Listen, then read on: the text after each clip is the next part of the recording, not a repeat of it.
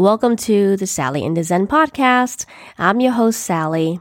I'm a Zen Buddhist caregiver, and I thank you so much for joining me in my pursuit to find Zen moments in everyday living. If you're new to the podcast, welcome and thank you for joining me. If you're not new, you're returning, then welcome back. Always happy to have you. Today's episode is the conclusion of our health and wellness stories that is part of the wellness series that I kicked off in the last episode. And specifically, today's topic is about seniors and immunization. And before I begin, let me just say that I'm not sponsored by anyone for today's session. I'm not paid by anyone to say what I'm going to say. These are all my personal opinions and my strong feelings about the subject. In addition, let me just also say, I'm not pushing immunization on anyone. It's all about personal choice. I'm just sharing with you something I've always considered really important because besides infants and babies, senior citizens are a particular population that is also especially susceptible to infections and conditions that we normal, healthy adults wouldn't even flinch at. So if you're still hanging in with me and you're interested in this topic, then let's get started. Now, in the last episode, we had defined dimensions of wellness, and specifically, we focused on health and well-being. And as always, I will link up on the show notes all the articles that I referenced in today's episode. But a quick recap from last episode about health and well-being. The definitions of health, according to Medical News Today, Adam Feldman, are as follows. Health can be defined as physical, mental, and social well-being, as well as a resource for living a full life. It refers not only to the absence of disease, but the ability to recover and bounce back from illness and other problems. Factors for good health include genetic, the environment, relationships, and education, and a healthful diet, exercise, screening for diseases, and coping strategies can all enhance a person's health. That's the definition of health.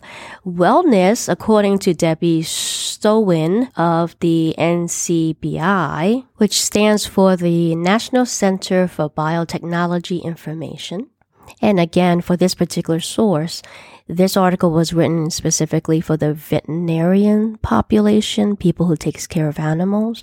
But the points here at a higher level applies to everybody, regardless of occupation, is how I feel about it. And also is the reason why I included it as a resource. Now, according to the article, wellness is considered a conscious, self-directed, and evolving process of achieving full potential. Wellness is multidimensional and holistic, encompassing lifestyle, mental, and spiritual well-being and the environment. And then wellness is positive and affirming. In understanding the difference between health and wellness, health is a state of being, whereas wellness is the state of living a healthy lifestyle.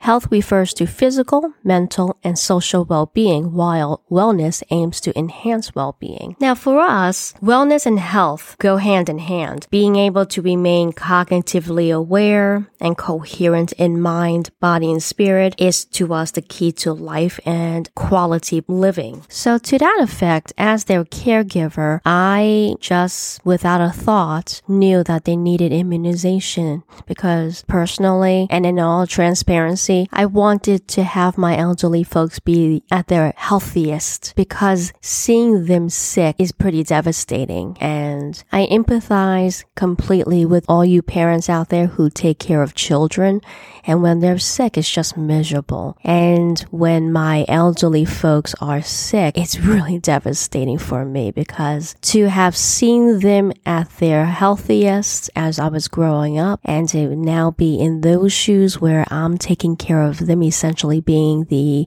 parent to them, now they being the children to me or dependents to me, it's really hard. So my personal promise to myself is that I would make them as healthy as they could possibly be with all that is in my power to do. And luckily, part of my power is that I pick up the meds at Rite Aid.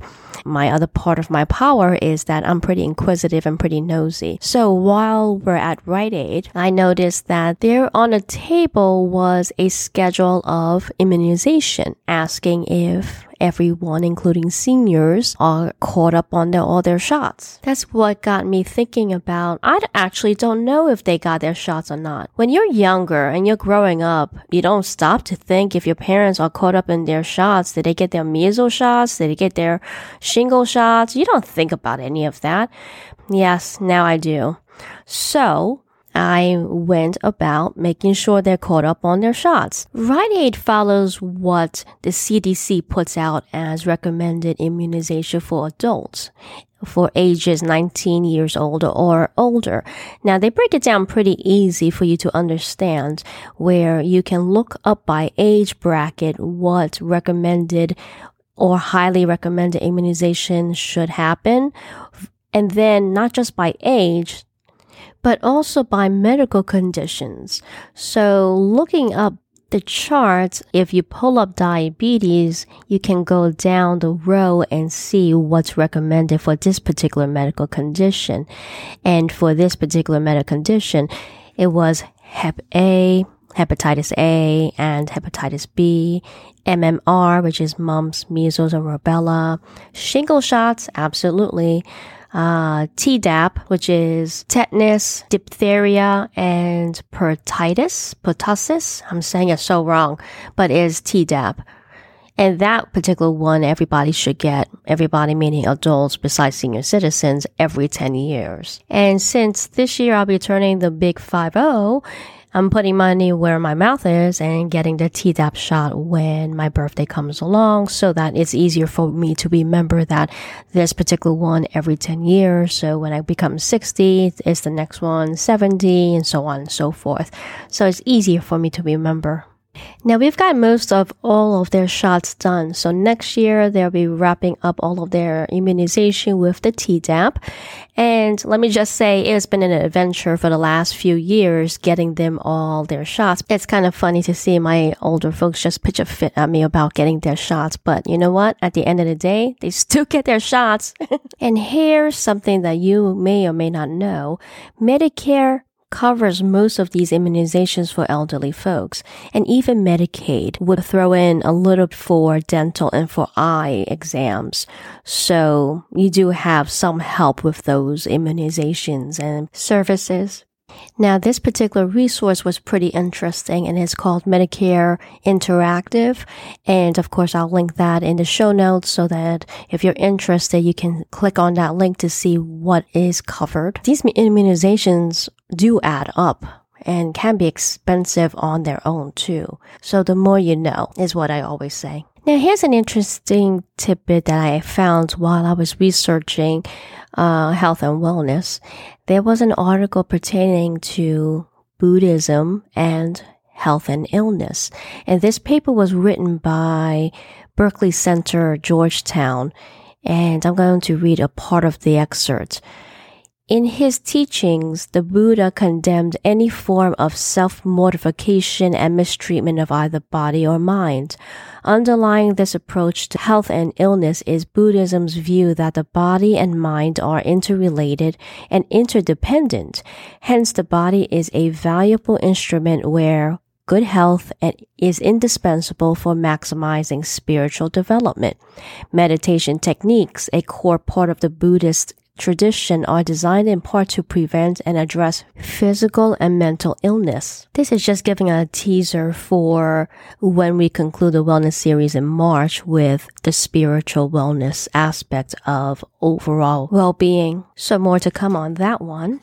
Now, to wrap up today's episode, so here are some takeaways for you to think about. Now is the time to take care of yourself, to prepare yourself proactively in terms of having an outstanding golden years. Like for me, for example, this is what I'm doing proactively now before I get into my older years, where I'm taking care of my teeth. because I believe if you take care of your teeth will take care of you. I definitely made a promise to myself in my 20s that I will be buried with my own teeth. I want my own teeth. Here's another example. I am taking the stairs at work. I park my car in the garage and I walk up 7 flights of stairs. And I walk down 7 flights of stairs because most days I'm not able to walk away from my desk, and walking up and down those stairs at the beginning and end of the day usually account for most of my physical exercise. So every little thing helps. That's what I believe. That's my story, and I'm sticking to it. Every little bit helps. In the next episode, we'll kick off the second tenet for the wellness series, which is focusing on financial well-being. That will make up our February theme, and going into March, which will end the overall wellness series with spiritual well-being. So that's today's episode. If you have any questions or comments or any ideas for future episodes, DM me on Instagram or swing by my blog, Sally in the Zen, and click on the contact page. Drop me a line. I usually post weekly on Sundays on my personal blog, Sally in the Zen, and my podcast on every other Wednesday. Now, as for Medium, I'm currently in planning mode for that particular platform because I think I want to do something a little different there with my writing. So more to come. Now, if you enjoyed today's episode, subscribe to the podcast and spread the word. And if you have time, if you can give me a rating on Apple iTunes, that would be most appreciated. Oh, and Saturday, January 25th is Chinese New Year's. So happy Chinese New Year to everybody. It's going to be the year of the rat, and this should be interesting. Thank you so much for listening and joining me on my pursuit to find Zen moments in everyday living. See you next time.